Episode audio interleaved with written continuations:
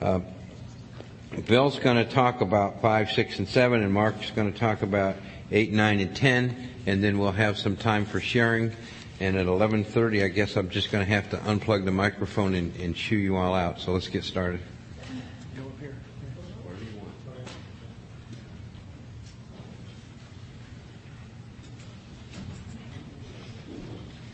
Good morning. My name is Bill. I'm an alcoholic.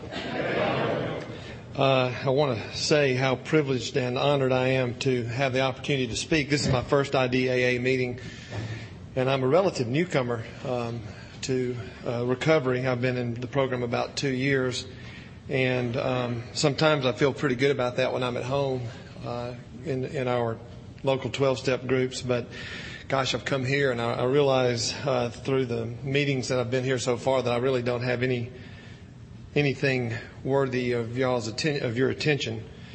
Um, I have certainly received a lot more than I, I could ever give.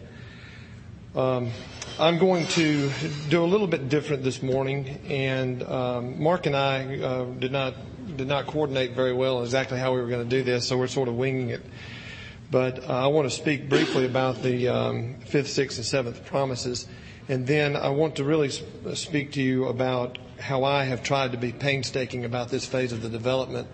Um, I, I, I, uh, I, think that it was appropriate this morning that someone mentioned that um, about how important it is to be painstaking. These are the ninth step promises. And uh, I want to read a few things that I have written in, a, in an effort to to uh, work my eighth and ninth steps. Um, the fifth step says no matter how far down the scale we have gone, we will see how our experience can benefit others. And this is a uh, promise. I, I, think I said step. I, I apologize. It's a promise. This is a promise that I um, struggled with, to be quite honest with you. I was one of the very lucky ones. I was a um, exception that proves the rule. Um, in that I was intervened upon very early in my uh, in my addiction and alcoholism, and I have everything that's good in my life. I have to owe to the Alabama Physician Health Program and the people at Bradford. Um, they uh, saved me from myself very early.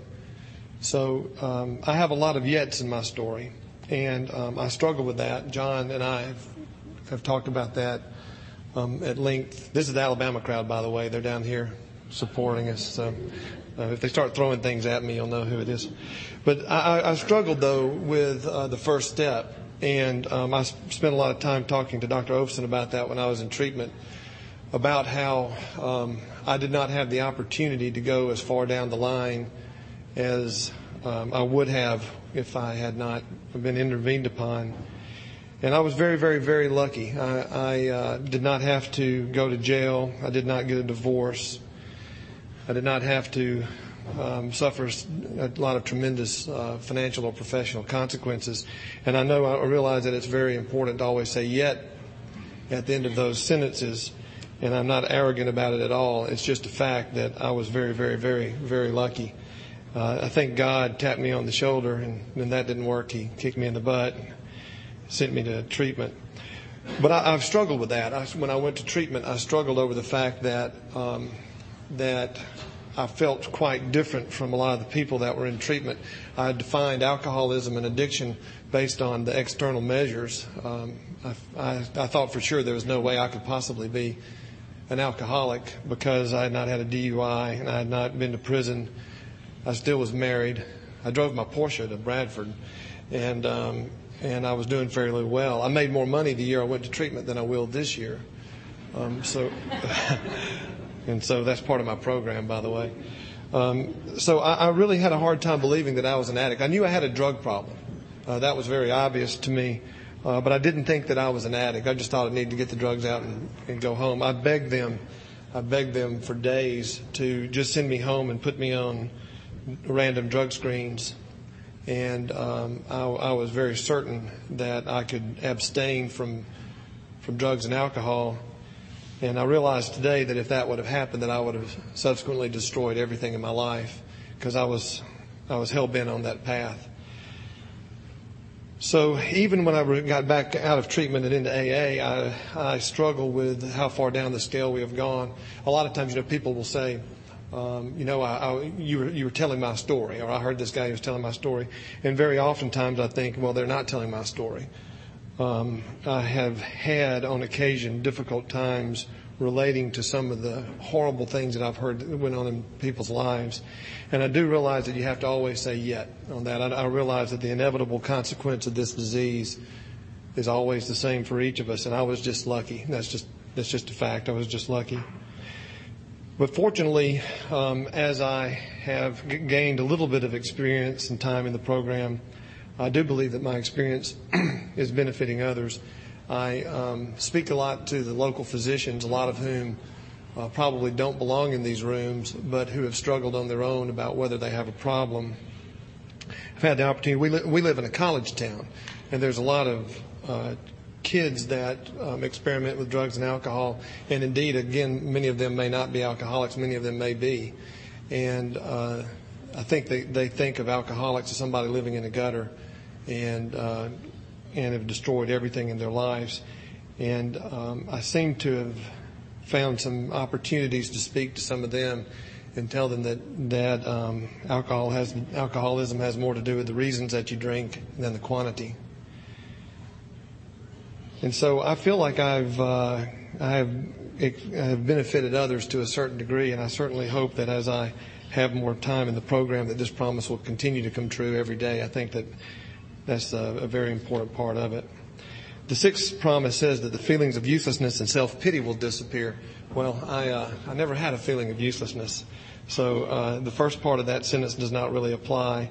I, uh, I think most people that know me will tell you that I suffer from whatever the opposite of that is. Um, grandiosity. Chuck's been Chuck's been giving me a hard time about that this weekend, and I do tend to be very egotistical and grandiose and arrogant. Uh, that's a that's that's bred deep within my DNA, and I have a very difficult time struggling against that. But the self pity part of it, I can I can tell you that I struggled with that. My wife and I went through a uh, traumatic event very early in my disease process, and I use that as an excuse to be quite honest with you. I um, I was mired in self pity and anger, and uh, I don't I don't want to talk about the details of that but suffice it to say that I was angry enough to where I felt justified in, in acting any way that I wanted to. I, uh, I felt that if you had been through what I had been through, then you would drink as well. And uh, to be quite honest with you, drugs and alcohol were my only coping mechanism. Um, and it was a coping mechanism that ended up becoming bigger than the original problem. But I was mired in self pity for a long time.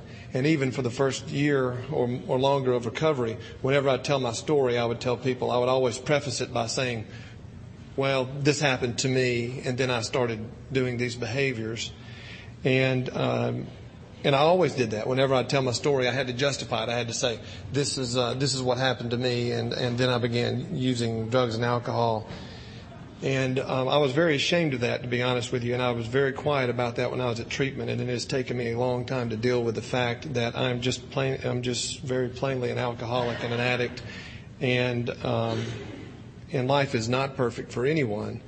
And uh, normal people, when they go through tragedies, don't drink and take hydrocodone, and I do that, and. Um, so fortunately, that feeling of self-pity is starting to disappear. I can get into it very quickly. I can get into uh, making excuses for myself very quickly.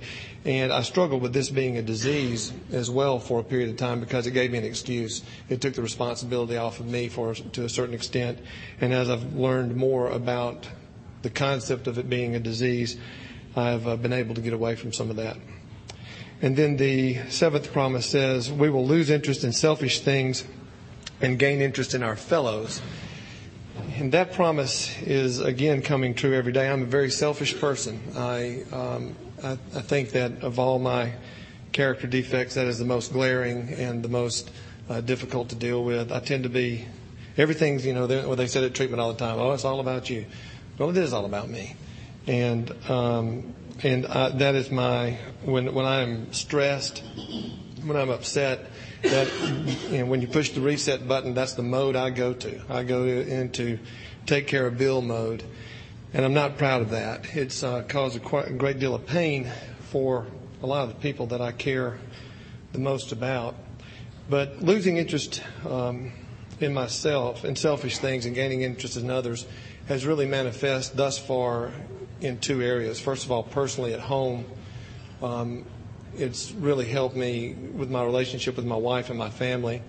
Um, my wife was, uh, she was treated, I, I treated my wife like an unequal member of our relationship. I was the moneymaker and the doctor and uh, the playboy, and she was there strictly for my uh, convenience, and I'm ashamed of that. I'd never meant to do that, but I, I became that person. My children were strictly there for my entertainment. I, I took no responsibility in, ra- in raising them. I let their mother raise them, and I came home and played with them every night and did all the fun things. And um, and I'm ashamed of that. I really am, and I'm trying to do better. And then professionally, especially, um, and we have talked about this in a few groups this week, losing interest in selfish things and gaining interest in others means that I practice differently than I did before. I'm an ear, nose, and throat doctor, what I, I make my living doing elective surgery. Um, there are a few very clear-cut indications to do surgery in ENT, but there's also a lot of gray zones. Uh, when do you take a kid's tonsils out? When do you put tubes in their ears? When do you operate on someone's sinuses as opposed to treat them with further antibiotics? And um, the early part of my practice, my motives were not purely what's in the best interest of my patients, but the motives were uh, getting a new turbo Porsche next year, or um, getting the bigger house, or buying my child a new horse. And I, uh, I operated a lot in the gray zone, and I was very nervous about that all the time. I was always um, I was always I always leaned toward doing procedures. I guess I should put it that way, and um, and I, I was worried constantly. I was worried that I would um, have a misadventure and perhaps that I had not been completely justified in taking the patient down that path. And um, when I got out of treatment, I determined that I will not do that anymore. That I will do everything I can to be 100% sure that my motives are for the best interest of my patients and not for my pocketbook. And again, that's very difficult for me. It's difficult for me to be honest about that. And um, what I've found is that I have completely lost any guilt or questions associated with uh, things that don't go perfectly. Things don't always go perfectly, at least not in my practice. And um, when I know that I've tried everything short of operating on people, and when I know that I've done my best to, to make that decision, not based on my self interest, I don't feel guilty about it. I feel bad and I want to, I want to fix things. But, you know, complications happen. And I try to do my best to avoid that, but I don't feel guilty because I, I really think that I, I'm trying at least to keep the patient's self interest, the patient's interest in mind and my self interest at bay. So those are the promises I wanted to speak about. And then what I, what I really wanted to do, and I'm going to try not to be so long winded, um, I wanted to talk about uh, what we briefly discussed, and that was being painstaking about this phase of our development. And I am early in the program, as I said. I'm only two years in, so I have a lot of a, long way to go, and I need to work these steps multiple times.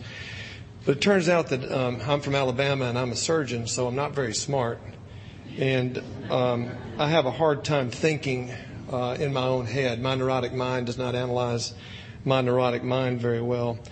And so I tend to have to write things down. And I, I like to write. Um, if I would have been bold, I would have become a writer or a songwriter when I was in college, but I was too scared, so I became a doctor. Um, but I want to talk about working the ninth step. My circle of people that I hurt was fortunately for me fairly small, but very intimate to me. And so, as part of my ninth step, I have been trying to write th- things down the way I feel and trying to be honest and vulnerable about that. And that's very, very difficult for me. That's not my nature. And um, I'm hoping, John and I were talking last evening, I'm hoping that one day I can express things uh, spontaneously and honestly, verbally. but uh, at this point, I'm not there yet. I have to write things down. So what I'm going to do, I'm going to stay upbeat about this. If I get emotional, it'll be a disaster. So um, I'm going to take you fishing this morning. And so uh, that's that's the first thing I'm going to do. I brought several of these, but I'm going to read two of them for you if if you guys will give me permission. Um, and the first thing I want to do is take you fishing with my little girl. And if if you have a little girl, think about her when she was nine. Uh, you can think about the boys too, but I have one of those, and they're not nearly as good as the girls. But uh, think about a child that you love when they were when they were children. That's the best part of our lives, I think. And I'm going to take you fishing with me and Kelsey. I'm going to stay upbeat about this too. So if I pause, just bear with me if you will. No, no pressure whatsoever. Yeah. This is called Kelsey and Me. Kelsey and I sat on the bank of our pond last Sunday evening and listened to the yearnings of the frogs and whippoorwills. She is nine years old, and I am a thousand. These nights together are my treasures and my sanity, and I savor each moment that we sit in silence. She is my firstborn child, my daughter, my pride, and my heart. Each time I look at her, I see her mother. She has the same chestnut eyes and russet skin. For reasons I will never understand, God chose to give me two angels, one to marry and one to raise. Why a man as undeserving as me should have these blessings is beyond my comprehension. Kelsey has a Zebco 202 reel on a Walmart rod and a blue Plano tackle box. I gave her the rod and reel for her last birthday, and the tackle box was a gift from her grandparents. The tackle box originally contained bug spray, a plastic canteen, candy, and some hooks, bobbers, and sinkers. She had a fish stringer at one time, but she threw it away because she always lets them go. Her reel broke last week when Scout, my bird dog, accidentally knocked it out of her hand and onto a rock. I asked her if she wanted to get a new one, but she did not. Instead, we fixed it with a couple of zip ties that we found in my truck, and she has continued fishing with it like it was never broken. She is a creature of habit like her mother, and she does not welcome change, and I find this quite comforting. I can still recall the first time I took her fishing. It was March of 1997, just before she turned four, and the brim were on bed. The three of us were visiting my parents in Alexander City, Alabama, where my father has a small fish pond. We bought a tube of crickets from the fish hook and we fished from a small john boat all afternoon. The bluegills attacked our crickets and we caught more than we imagined possible. It was Kelsey's first time fishing and she was beside herself with excitement. From the second that her yellow bobber first danced on the water, she was as hooked on bluegills as they were on her. She has now graduated from worms and crickets to artificial lures. She and I have tried almost every weapon available to entice a brim to bite. We have spent several hours at Southern Anglers and Walmart searching through the racks for our latest secret weapon. Kelsey is most often armed with a beetle spin with a white head and a neon yellow body. She fishes with the same grub until it's been eaten beyond recognition. And then she reluctantly and carefully selects a new one. She has mastered the arts of cast, set, and retrieve, but she still lets me help rig the gear and unhook her catch. A couple of weeks ago, I challenged her to a fishing contest. We rigged our rods and stopped at Loachapoka Grocery for sunflower seeds and drinks before driving to our farm. Kelsey loves sunflower seeds, but she has to have the shelled kind because she does not have enough teeth to eat them whole. She threw sticks to coach and scout while I readied the tackle and the boat. For the next two hours, I had the pleasure of getting soundly whipped in a private fishing tournament with my daughter. She stopped fishing after catching exactly 50 bluegills because she was tired. In between getting her fish off the hooks, fixing tangles, and paddling the boat, I managed to catch about half that many. We'll let them all go except for the few that she let me give to Scout. She called her grandfather, who is an avid angler, from my truck as I put away the equipment, and she let him know that she had beaten me resolutely. Last week, our whole family went deep sea fishing in the Gulf. Kelsey and I both had rods, but I rarely touched my own. I spent most of the afternoon on the bow of the swoop, baiting her hooks and helping with the big ones. This was her first time fishing in the ocean, and she took to it like a pro. We caught two sharks, a barracuda, a black grouper, and a bushel of snapper. The highlights for her were the flying fish as they evaded our wake and a pod of dolphin that fished and played near our last stop. The highlights for me were the trip back to port. She and I went to the cabin to cool off, and she laid her head on my leg to take a nap. I sat and played with her hair, and I marveled at how much she looks like her mother. I was entranced as I watched her sleep, felt her muscles twitch as she dreamed, and felt the warmth of her breath on my skin. It was one of the purest, happiest moments of my life. I thank God every day for giving me a little girl who wants to go fishing with her dad. I've never been happier than the moments I've spent with a little girl in a little boat on a little pond in Alabama. I have chased a million dreams in this lifetime, and I've experienced many wonderful adventures, but they all pale in comparison to the feelings I receive when she and I are together. I try to consciously savor these moments because I know that they will end too soon. A million years before I am ready to give her up, she will lose interest in me. Oh, I know that she will always love me because her heart is immense. But one Sunday after church, she will want to go to the mall with a friend instead. She will one day realize that I did not hang the moon, and I'm just a man with many shortcomings. And of course, one day I will not be the most important man in her life. I know these days are coming, and I already dread the hole that will form in my heart. But I try not to dwell on the inevitable. I will try not to let her know that I have trepidations about her growing up. I'll try to keep my fears and my sadness at bay, and I will not let them taint the few precious moments that I have with her. Growing up is difficult for everything, everyone, and I do not want to add to her challenges with my own insecurities. If God would grant me one prayer for her future, I would simply ask that she finds whatever it is that makes her happy. She has helped me understand the world a little better. I know that there are men on the opposite side of the world who neither look like me nor speak like me. They have different religions, values, governments, and educations. My perspective on their world has been limited by my own ignorance, and I admit that I do not understand many things about them.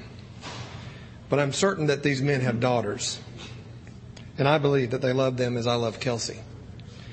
I hope they go fishing together. Deep inside, we're all the same. But these are complex thoughts, and I will digest them in the deep hours of the night as I struggle to sleep. For now, I have a rod to rig with a beetle spin, two dogs to load up in a truck, and a little girl to take fishing.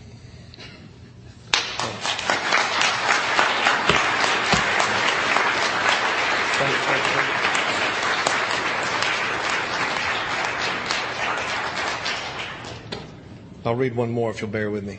If you want me to get off, I'll, I'll go to the next one. This one is, uh, is one that I wrote to my wife. This is very difficult for me to be uh, intimate and vulnerable in, in front of people, but I, I feel fairly comfortable here tonight, so here this today. This is called The Girl in My Dreams. Within the most secret depths of my mind lives a girl. Sometimes I can see her clearly, and at other times she appears to me through a cloud. She is often at my side, so close that I can feel the warmth of her skin. Other times she gazes at me from afar, giving me plenty of space to exercise my independence. Whether she is near or far, and whether her image is clear or misty, I've always known that she was with me. I believe that she was first a dream, an apparition that I conjured as a youth she began to take a more certain form through the fantasies and torments of my adolescence, although I did not recognize her.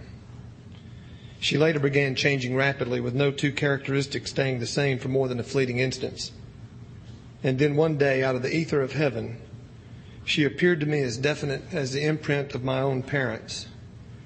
I recognized in a moment a woman who had been in my heart forever. I can see every detail of her face so clearly.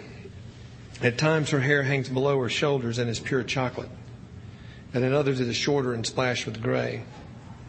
I can see her young girl in her face, just exactly as it was the day I met her.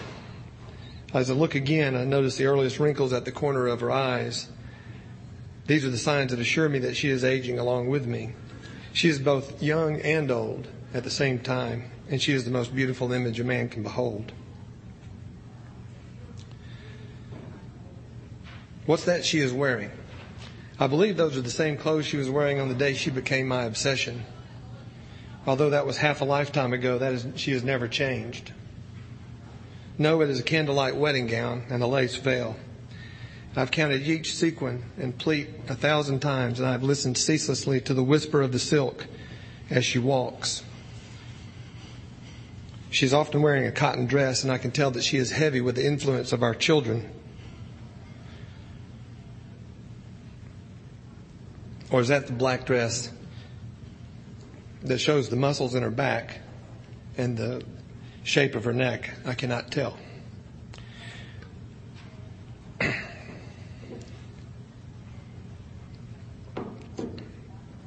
There are tears in her eyes today.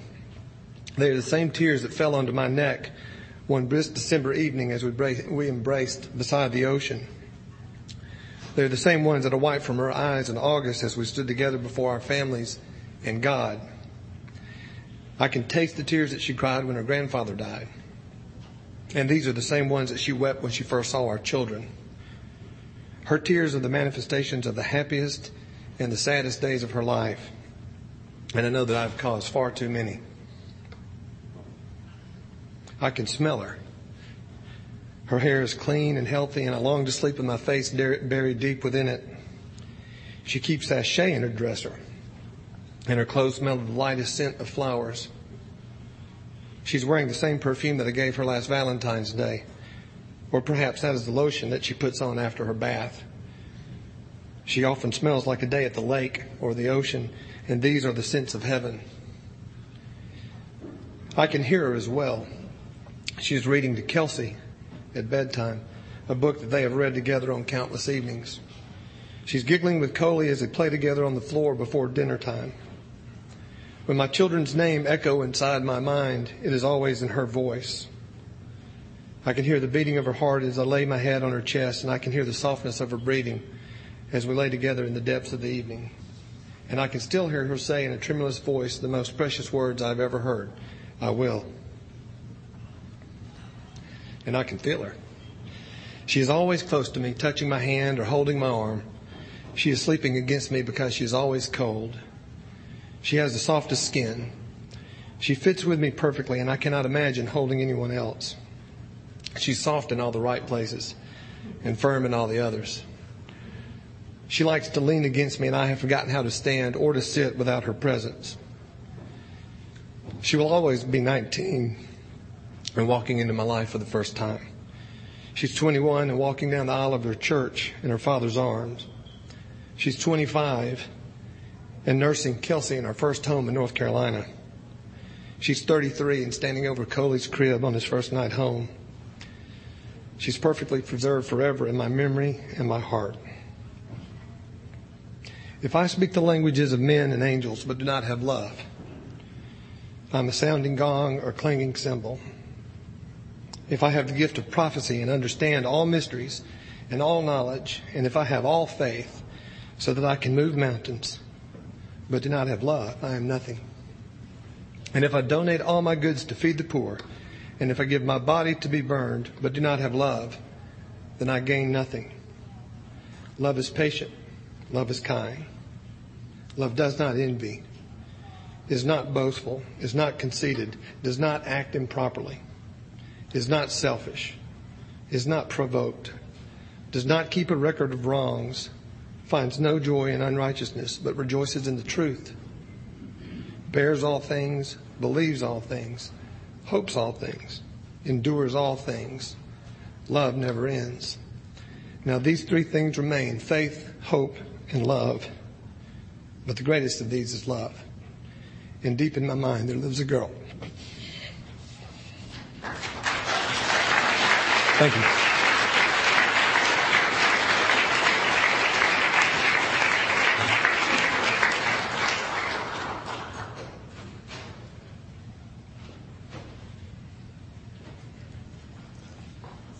Thanks, Bill.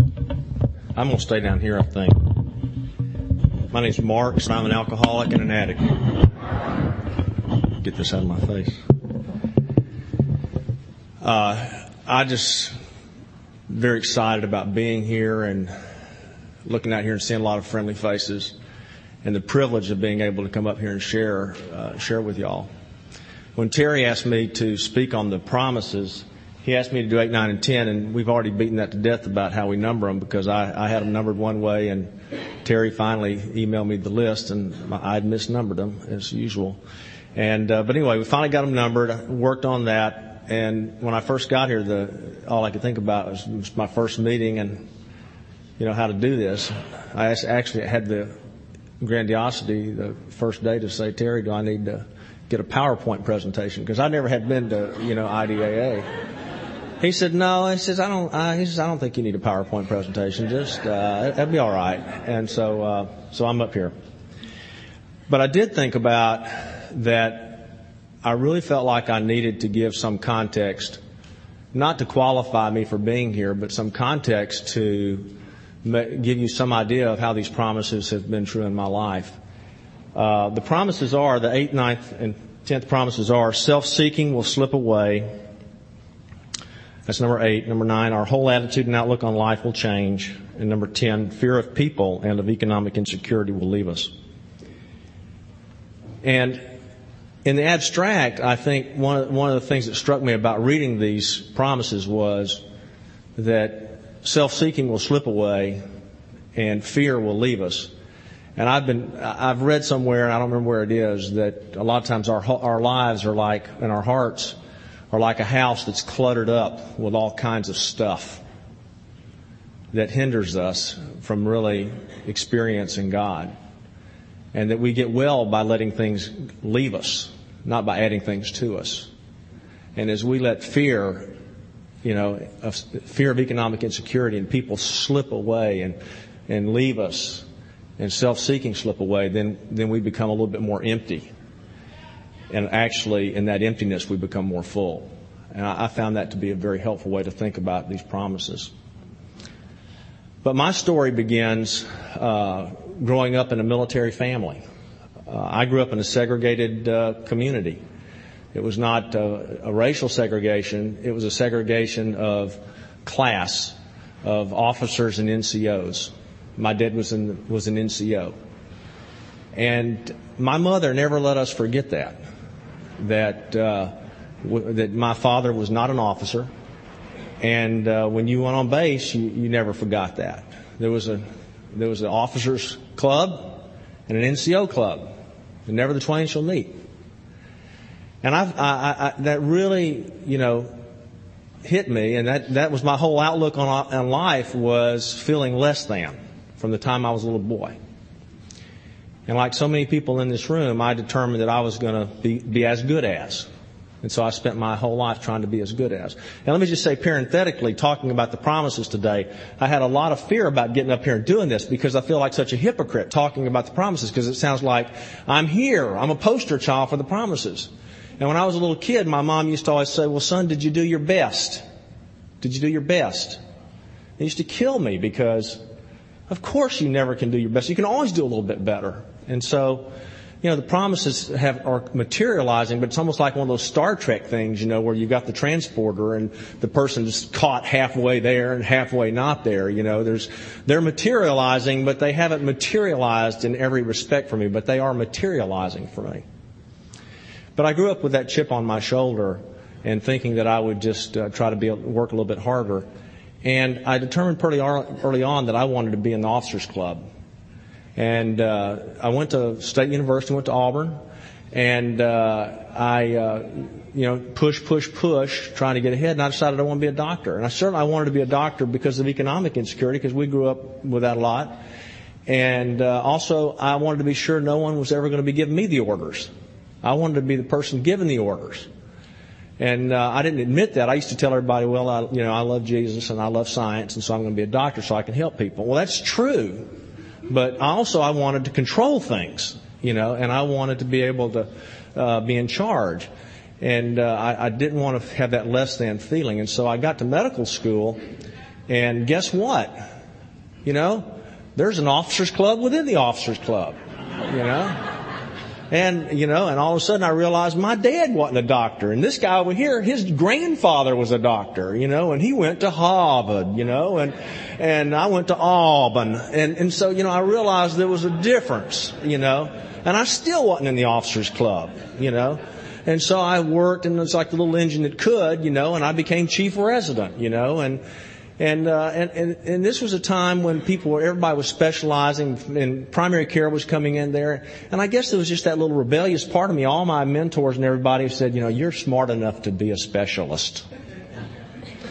And I was like, you know, blank you, I'm going to be a generalist. And part of it was because my attention span, I just didn't, I got bored with anything that I did very long. So I said, I'm going to be a generalist.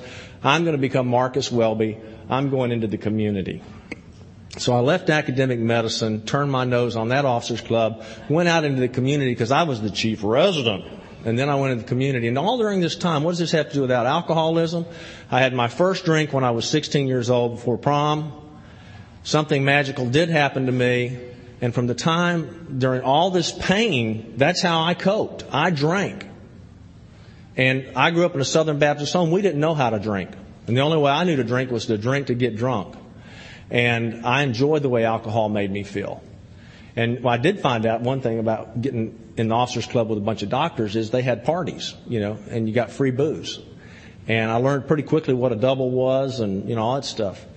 So anyway, make a long story longer, I, uh, I got through all of that, still had a lot of anger and resentment, got into private practice and, uh, wanted everybody to love me, wanted my patients to love me.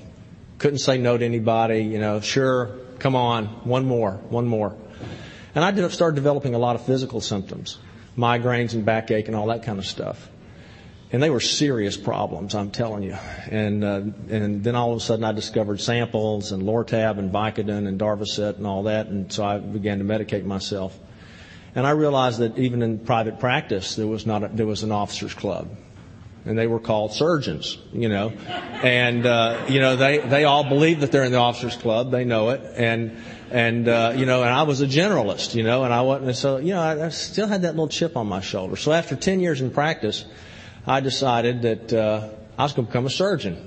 I'm just as good as you are, so you know I'm 40 years old. It made perfect sense to me, and I, uh, you know, and I was I had four children. I was married to a physician, uh, you know, and alcohol was still working for me to a, to a degree at that point. Alcohol did work. It still worked. And I was a miserable person. But uh, alcohol at least allowed me to function. And a lot of people in this program say, you know, they talk like they're not really happy with what alcohol did for them. But alcohol worked for me. And drugs worked for me. It allowed me to function. But I went back and did a residency at 40 and uh, in surgery.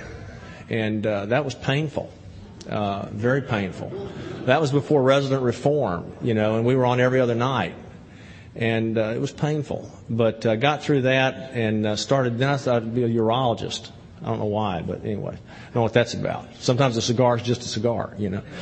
But, uh, you know, I, I, you know, I became a urologist and, uh, I got, I got into that and I realized, you know, I really like to talk to people more than I do like to cut on them. And I was miserable, and the geographic cure had not worked, and I had uprooted my family and taken them up to out of the community that we were in back to an academic medical center. And uh, so I said, okay, I'm going to become a, teacher. I'll become an academician. And there's an officers club in academic medicine. I mean, you know, there's all kinds of rank and stuff. So I got into that and still felt less than, but they had a lot of alcohol available. And the drug detail, men, they don't, de- I don't know if you know this, but in academic medicine, they don't detail you with drugs without, they don't give you free samples of narcotics, at least in our place. So I stopped getting Lortab and all that stuff and started drinking very heavily because there was no alcohol, there was no drugs, no drugs available. And that little boy, uh, that felt less than was still feeling less than all the time, trying, struggling. So after my first year in academic medicine, I, I won the Tinsley Harrison Award, which at UAB is a big deal. It's the best teacher in the Department of Medicine, you know. Let me pat myself with both hands. So that was a big deal, but I had this very empty feeling inside because inside I knew I didn't deserve that.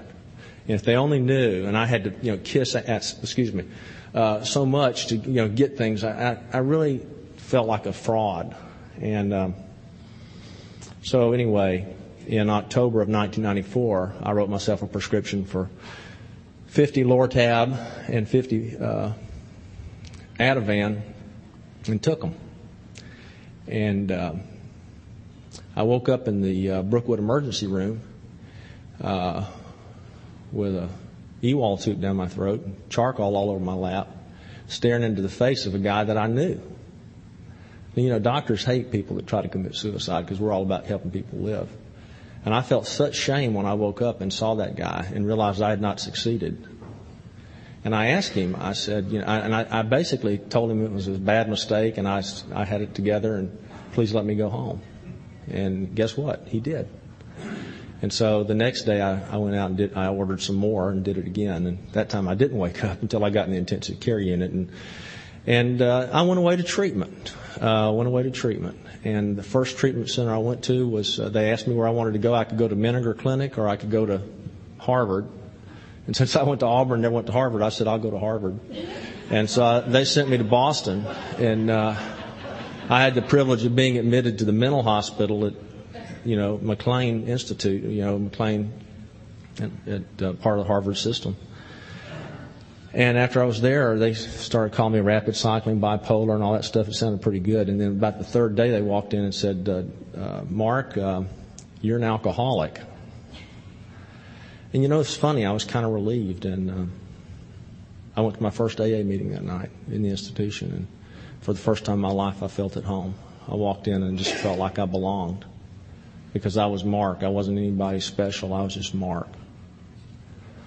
And so it, it was a wonderful adventure. They sent me from there to Talbott. And there are people in here that I saw at Talbott. Some of them I can't remember uh, very well. But uh, after five months in Talbott, I tried to get an A in recovery. Uh, you know, I, I was still trying to get in the Officers Club of Recovery. You know. Uh, you know, and uh, Talbott was kind of the officers club, and I was going to get, you know, so we had the fist step, and we burned it over the grill, and all the flames went up and everything, and I did that for about five months, and I said, this is really not working. And so uh, I left Talbott. I left Talbott. They never have invited me back for a revisit.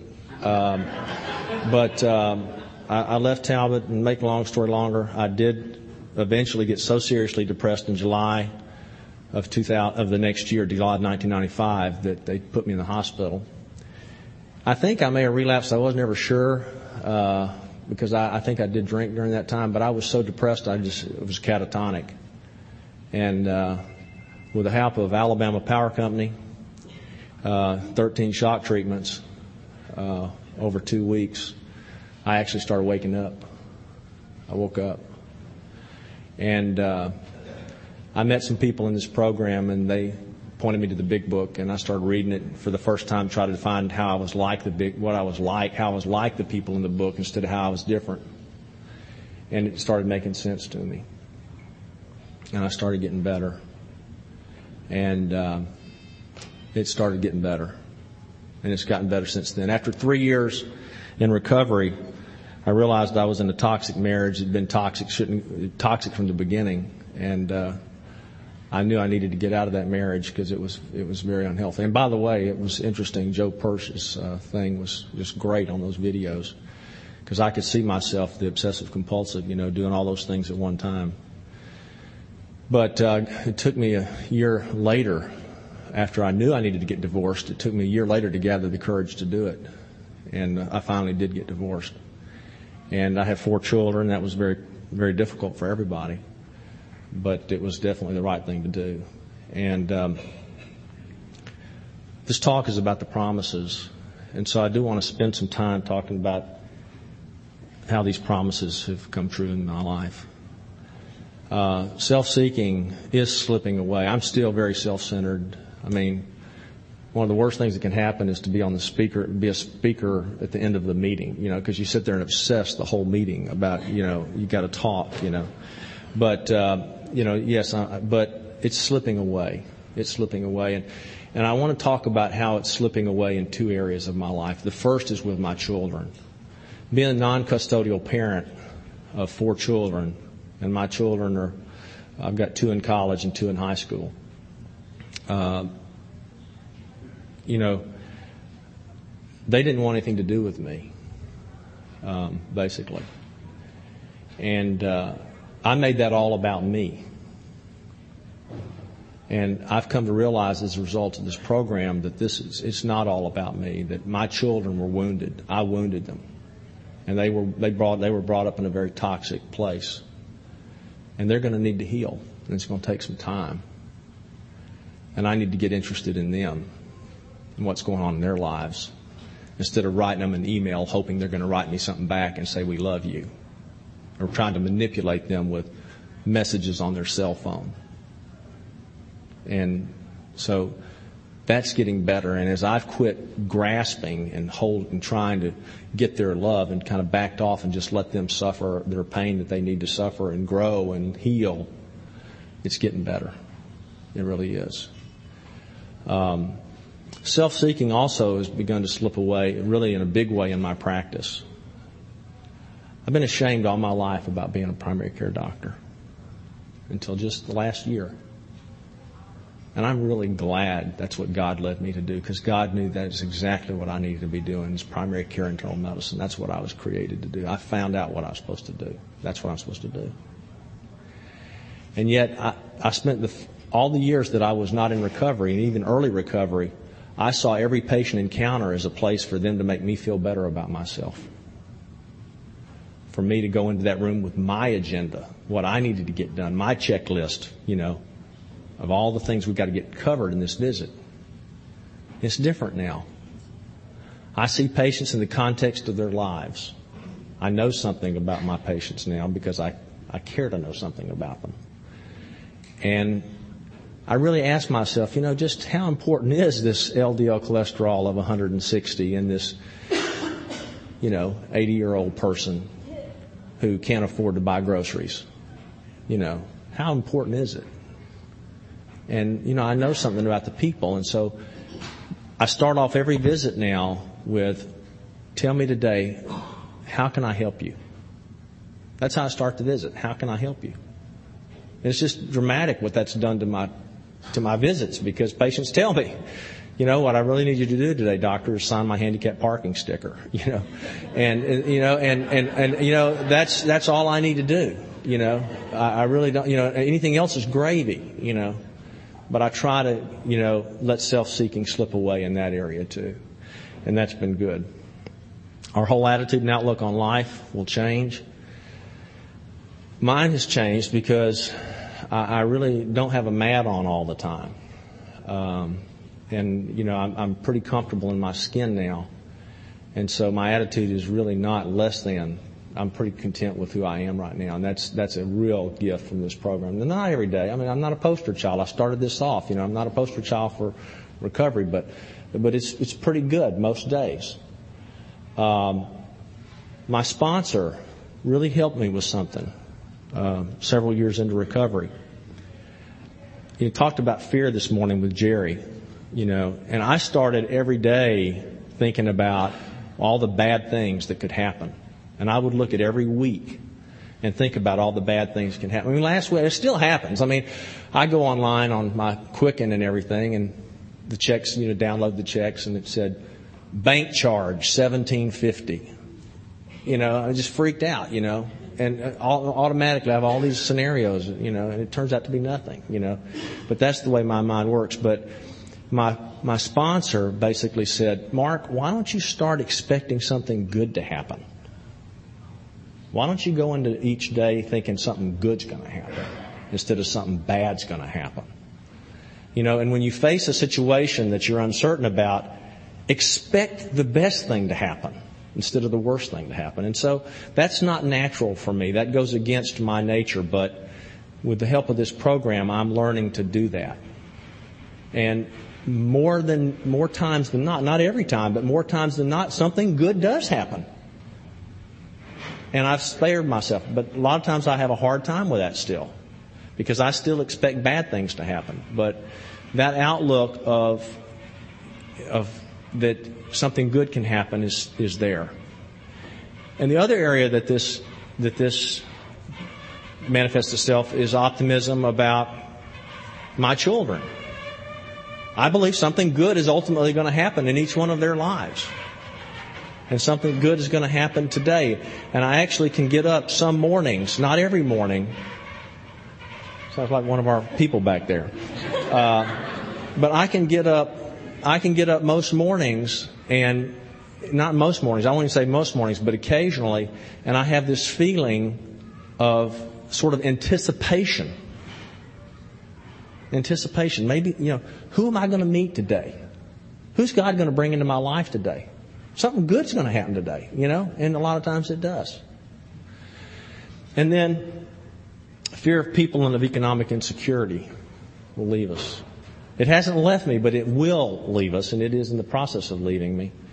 But I'm really not that afraid of people anymore because I'm finally comfortable in my skin. And that's, that's what this program has given me. And it's a gift. It's nothing I did. It's nothing I, you know, some people ask, how did it, how did it work? it, it just happened. It just, it, it, did, it did materialize. But I, I you know, I'm, I'm really not afraid of most people. Now I still get afraid of some people, but it's leaving me. As far as economic insecurity, I, I grew up without a lot, and I probably will always be a little bit afraid of economic insecurity. But one of the things this program has taught me is about responsibility. And that's something I knew nothing about. And what does that mean? That means I finally got Quicken in my computer and I've got everything loaded and I track all my transactions and I know what my balances are and I pay off my credit cards and I can I, I print out a report every month at the end of the month and I know where every penny I spend goes. And I can keep myself on a budget. And that's helped my fear of economic insecurity. To do that. That's helped. And you know, and being and, and not buying bigger house than I can afford. That's helped my fear of economic insecurity. My monthly payment's reasonable now. And that has really helped my fear of economic insecurity. It, it, it, so, but it's still there, but it's better. And then lastly, I wanted to just, touch on the change in outlook about my mood disorder. I'm, there's no question in my mind I have a mood disorder. And I've done a lot of reading about this and study and talked to a lot of people, and I'm very comfortable with that. That there's a little place in my brain called 24A, Broca's area, that doesn't work right. And uh, I know that. And I've experimented a few times with trying to get myself off medication and reducing my dose on my own. And it's very insidious. But I wake up usually, you know, 10 days to two weeks into my experiment and look around and my house is falling apart. Dishes are full of, you know, sinks full of dishes. Bills have gone unopened. I'm, you know, it's not working. And then it, the light bulb will go off and say, you know, you should take your medicine. And I do, and things get better. And I had the remarkable thing happen recently where I actually started feeling bad and I, I had depression for several several weeks in a row, and I actually had the the thought, call your doctor. You know. It, it, you know, that was a very novel thought. And I did. And, you know, he brought me in and we sat down and he talked and we, he said, you know, this, this dose needs to be adjusted and we need to change this medicine to this medicine. And he did. And guess what? It went away pretty quickly and it hadn't come back. And that's a grace. I understand that. But, um, you know, but it doesn't all go away. And that's what Jerry Groper said this morning. You know, sometimes in these rooms we get to thinking that, you know, you're going to sort of arrive one day to the promised land, you know. Well, you know, I haven't arrived. And you know that song, Rainy Days and Mondays Always Get Me Down? Well, guess what? Rainy days and Mondays still get me down. You know, and I think it's something up here. I, I, I do. I mean, when I wake, I, there's Mondays, I wake up and it's, it's cloudy outside, it's raining, it's Monday morning.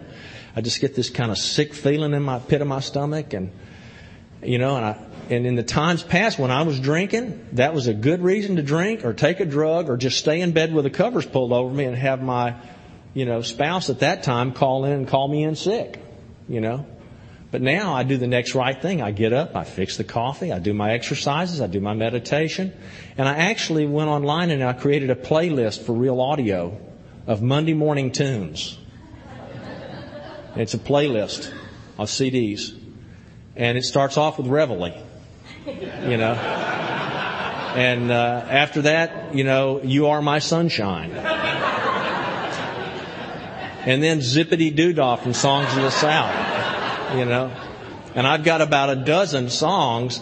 And so on those Monday mornings, I just go, I sort of stumble out of the bed and go over there and get my cup of ambition and, you know, hit, hit RealAudio and I'm, you know, it starts playing all that music, you know, while I shave, you know, and I keep going. And the most wonderful thing about self-seeking, slipping away, is this program has given me the wonderful thing of being able to go to work in the morning and just go on in, even though I, I mean, it's still there. The depression feelings are still there, but I go on anyway. I call my sponsor and he says, it'll pass. And guess what? Usually by about 10 o'clock, I'm back in the groove again.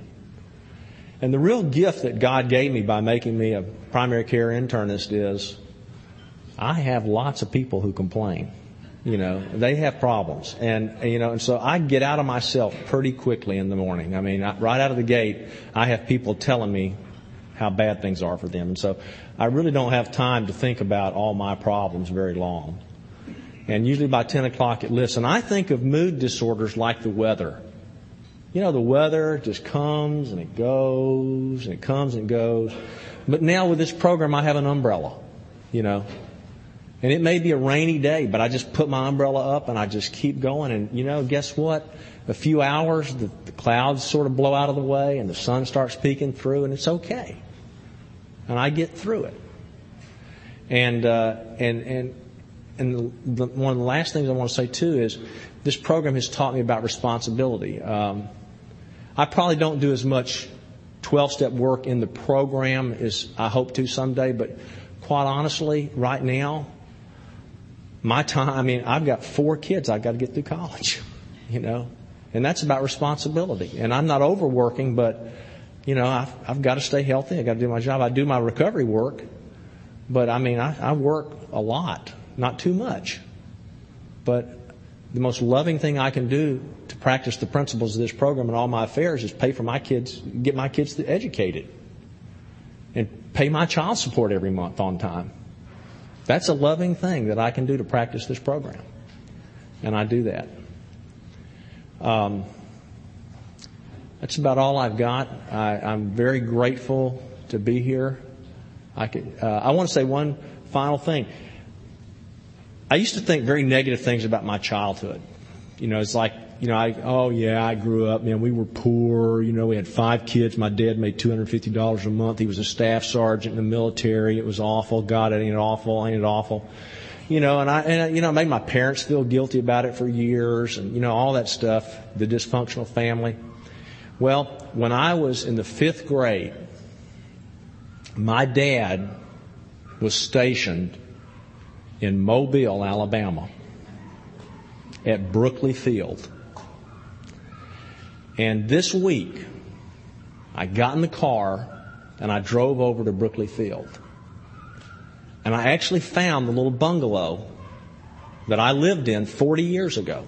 It's a crack house now, but it's still there. You know, it's, it's still there. And I found it.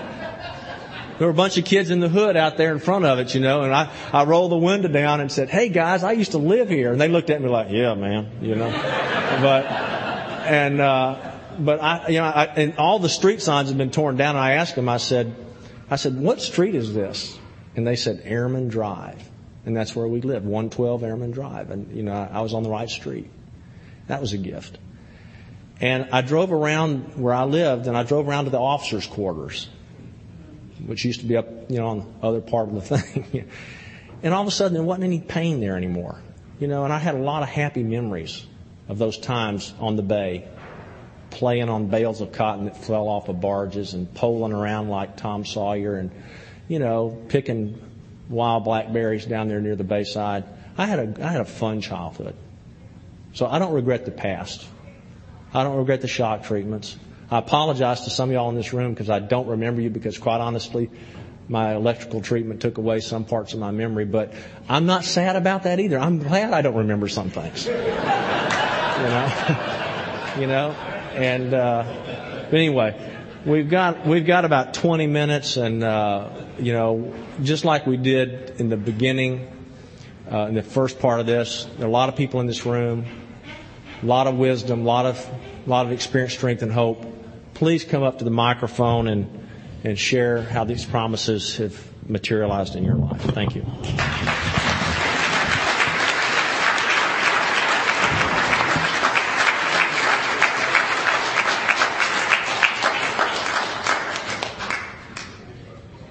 Name's Martha, and I'm an alcoholic. And um, I'm specifically coming up here to say thank you, Mark. And, um, you know, one of the great things about being in the program and not just like reading a book and following steps all by yourself is that you get to know people. And um, I, I don't actually know Mark very well, but in 1996, before we had a caduceus in Tuscaloosa, we used to pile up in a van every Wednesday night and about three or four of us drive over.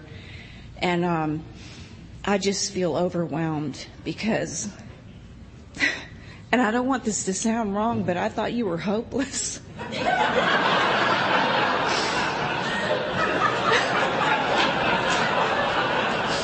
I know this is, and I'm, I am so overwhelmed. I mean, I really am. And you weren't, you weren't crazy or depressed then. You were really angry. But I am just so overwhelmed. This program is so full of miracles. And you are definitely a miracle. And I'm so glad you spoke this morning. Sorry.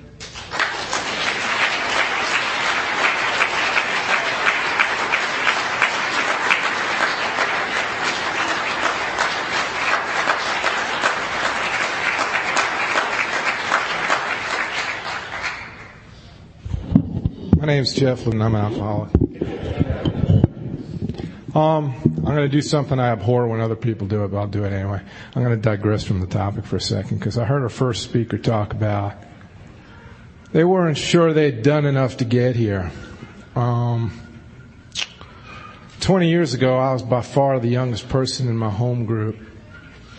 I was group 41 in St. Louis. Um, it was a men's step close meeting. They told me to tell us your name, sit down and shut up. Um, and that's the truth. Anybody's been around for a while know that's the truth. Um, and I heard things like, you still gotta watch, you can't be an alcoholic. Um, you're a panty waste. Um, so on and so forth. And I figured out a few things along the way, and, and I don't know a whole lot about psychobabble. I'm just a dumb surgeon. Um, but I figured out that the only three things that can happen to an alcoholic is either get locked up, covered up, or sobered up.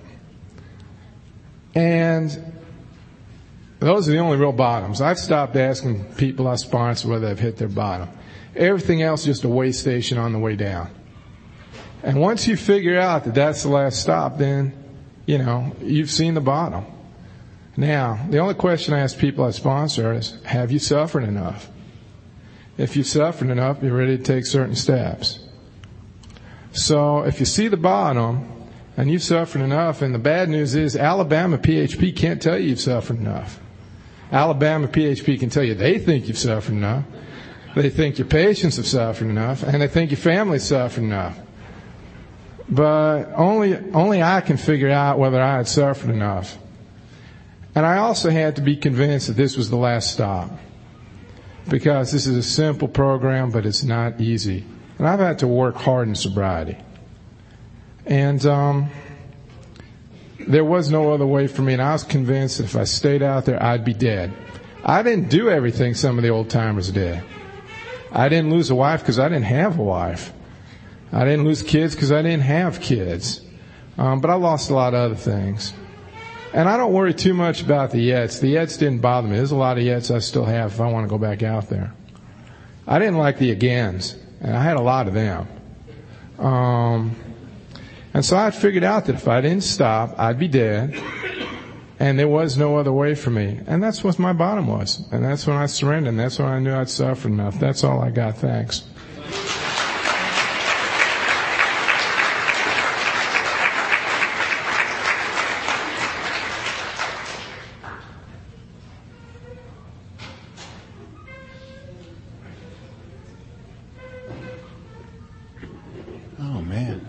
Good morning. I'm Bob. I'm an alcoholic.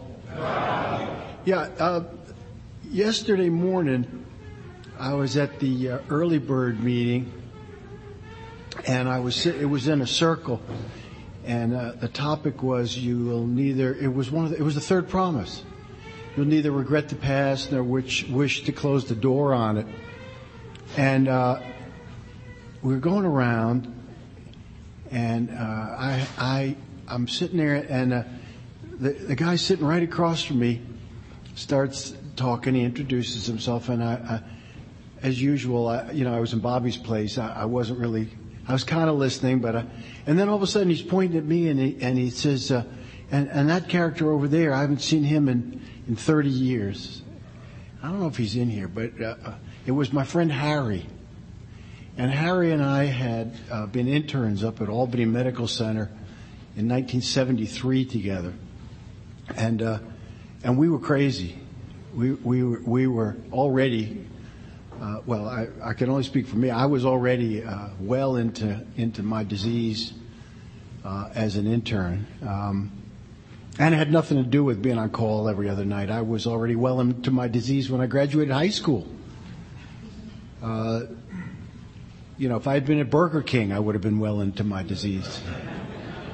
Because that's where I was going, uh, with a vengeance, you know, with, with a purpose. Um, uh, but, but in terms of these promises, I had been, I had been carrying around an amends that I owed Harry uh, for 30 years. And I had been uh, afraid that I might see Harry. Now, Harry lives up in Vermont, and I live down in, in uh, close to, to New York City. that It was very unlikely that I was going to uh, uh, actually see Harry crossing the street, but but I, I would actually, if, if I was going upstate or, or going up into the country, up in the in in, in the in the mountains, um, I would actually go around Harry's town which is he, he, he works up in, in southern Vermont near a ski resort, and and I've I've gone past it and actually gone around it for fear that I might actually uh, get out of the car uh, and, and see Harry, and that's that's that's what happens if you don't do the ninth step. So now I can actually go through that town, uh, and and and perhaps even uh, perhaps even uh, you know go visit uh, Harry up there because I've always loved Harry. I just uh, I was afraid that he'd tell me he never liked me. You know, I was afraid of all that stuff that that Bobby does in his head uh, if he doesn't follow this program uh, the way that the steps say to do it. So I just want to tell you how grateful I am uh, to be here. I mean, my higher power just uh, he, he overwhelms me. I, and and and, and uh, at every meeting that I'm at, where my sponsor is at, I, I have to pay homage to him. He's out there somewhere. Oh, there he is. There he is. Because I don't go anywhere without my sponsor. Thanks, Mel.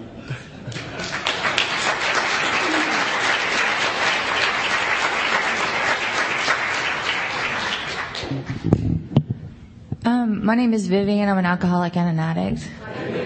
There's a lot of people here. Um, I, yeah, just turn around and look and get overwhelmed like you can when you're standing here. Um, I wanted to come to the promises meeting because they're so beautiful, and I don't know how you count them, but they always end up sounding good. And um, thank you for the thing you wrote to your daughter. When my dad would write me, whether it would be like a prescription pad length or whether it would be like he'd get really toasted and write like pages and pages, you know, it just meant so much. And um, and talking about your your um, mental problems outside because it's like I got my dad would be like, you got the alcoholism genes from our side, which were the good genes according to him, and the the the bipolar genes from my mom, you know, and I have them, my chromosomes can't be changed unless I'm on Star Trek or something where they can. Cause yeah, I got sober and I'm like, thanks, I'm an alcoholic and I have to take all this crap, you know, and and my dad's one of the guys that's been wearing the same shirt for four days. So I mean, but I'm so proud of him. I came to AA for him to get sober and I would, um, and like finally Doug Talbott caught his butt and he is sober and he's like the dad I've always wanted and we go to meetings together, um, and, and fear of people, I'm still so just standing up there shaking and I hope one day I can, um, share at a meeting like this and not be scared or maybe that's not the idea. You just come and share and you are scared no matter how many years you have. And, um, and economic insecurity. It's like, I, you know, growing up a doctor's kid, you felt like you never worried about it. And talking to some people here, it's like you guys got paid like a dollar twenty an hour, like after you file in your student loans and how many hours you have to work during residency. And, you know, some people are mortgaged up to their butt, you know, and I've never missed a meal and I'm not going to go back to Atlanta and be standing out there like we'll work for food with my dog, you know, and I'm, I'm going to be okay. And I've learned so much and the other thing is, I can't believe how many drugs you guys took. I mean, part of me and you when you're talking like, I took 50 or 60 or 70 pills a day. I'm like, holy shit, man. You about, and there's part of me is like appalled and there's part of me is like, you got, probably got the best buzz in the entire world. So, and, um, and then we're like writing prescriptions for yourself. I like poke my dad and I'm like, can you do that? You know, and it's, I mean, the only thing I know about medical profession is, um, what I've seen on ER, and I'm sure that's like so realistic, but um, and um, and I appreciate you guys letting me be here. I feel like I'm starting to ramble, but I just wanted to try to get up here and share, and um, and I found out in recovery you don't try, you are in recovery or you're not, and um, and I am. My dad is. You guys are, and it's been a great four days. And thanks for letting me into your world, which I've always been very intimidated by. So thanks.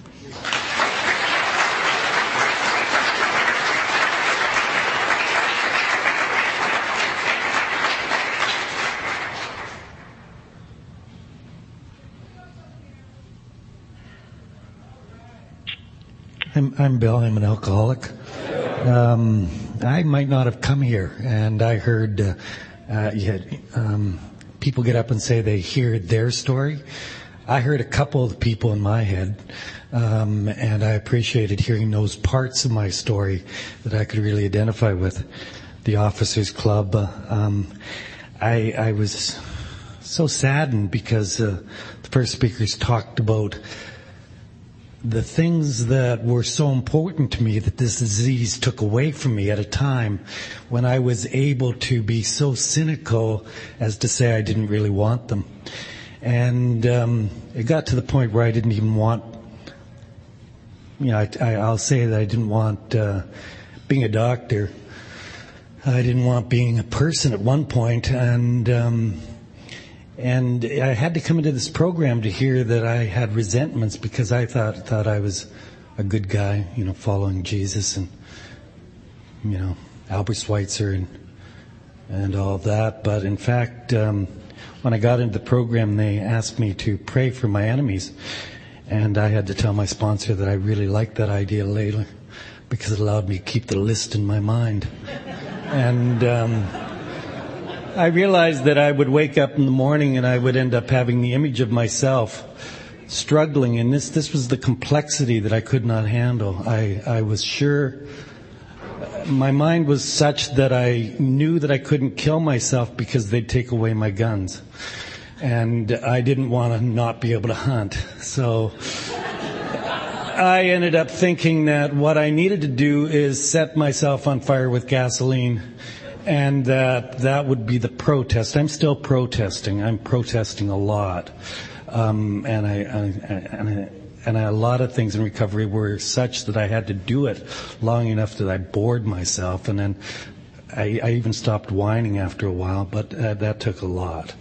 Um, I still do sometimes, but the problem was that I didn't know where to set myself on fire, and I saw myself eventually pouring gas on myself in front of the College of Physicians and Surgeons, and as I was going through a divorce at that time and engaged in struggles with them, that I was going to be running back and forth on fire, and that I'd end up somewhere in between in front of a 7-Eleven, and nobody would know what I was protesting. Thanks to this program, um, I realized that I didn't know what I was protesting after a while, and. Um, I just really appreciate that there's a place where I can come and feel like I'm I'm just not so outside because I um, I had this sense that I it really the only thing that worked for me is a metaphor that God made a mistake. I was supposed to be on a different planet, and uh, the only things I could relate to were Star Trek. You know, so I. Uh, I, I now have all those other shows back in my life, like Little House on the Prairie, and um, you know Dr. Welby and Dr. Kildare and all that stuff. Thank God I still have Star Trek, but I uh, I really appreciate all these other parts and and I don't have to watch horror movies and I don't have to look in the mirror and not like who I'm seeing. And I really appreciate uh, IDAA. And uh, people at home know know that I get escalatingly crazy, and then they're all really happy when I come here uh, because they think there's hope after. Because I was thought to be hopeless. Uh, thank you.